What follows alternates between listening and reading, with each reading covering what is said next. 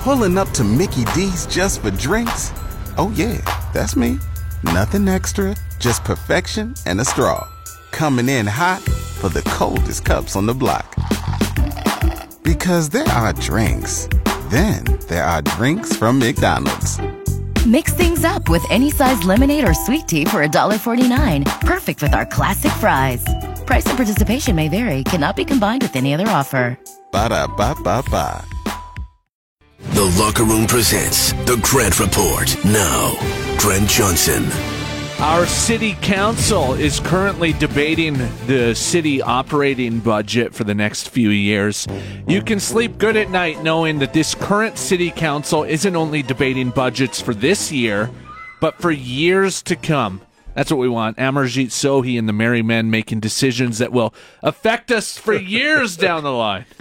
It's good news, though, as uh, Mayor Sohi has put forward his proposal to spend a hundred million more dollars on Good Lord. bike lanes.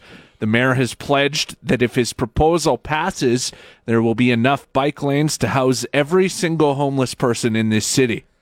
Are you worried about crime on public transit? Well, so is the city, and don't be worried because uh, Sohi is proposing spending $14 million on filling in missing pieces of sidewalks around the city. That'll solve the issue. And here's the best part it's only going to cost us a 3.9% tax increase every year for the next four years Holy crap. which is absolutely affordable if you cut out Disney Plus, Netflix, and Spotify. And as an added bonus, you'll be able to spend your evening sitting in the dark talking to your family because you can't afford to go anywhere. It's all good news from the City Council. The Grant Report is brought to you by our merchandise page. I swear to drunk I'm not God. Support local glory holes. May the shunt be with you. And more t shirts all available now. Text Jimmy for the link to shop.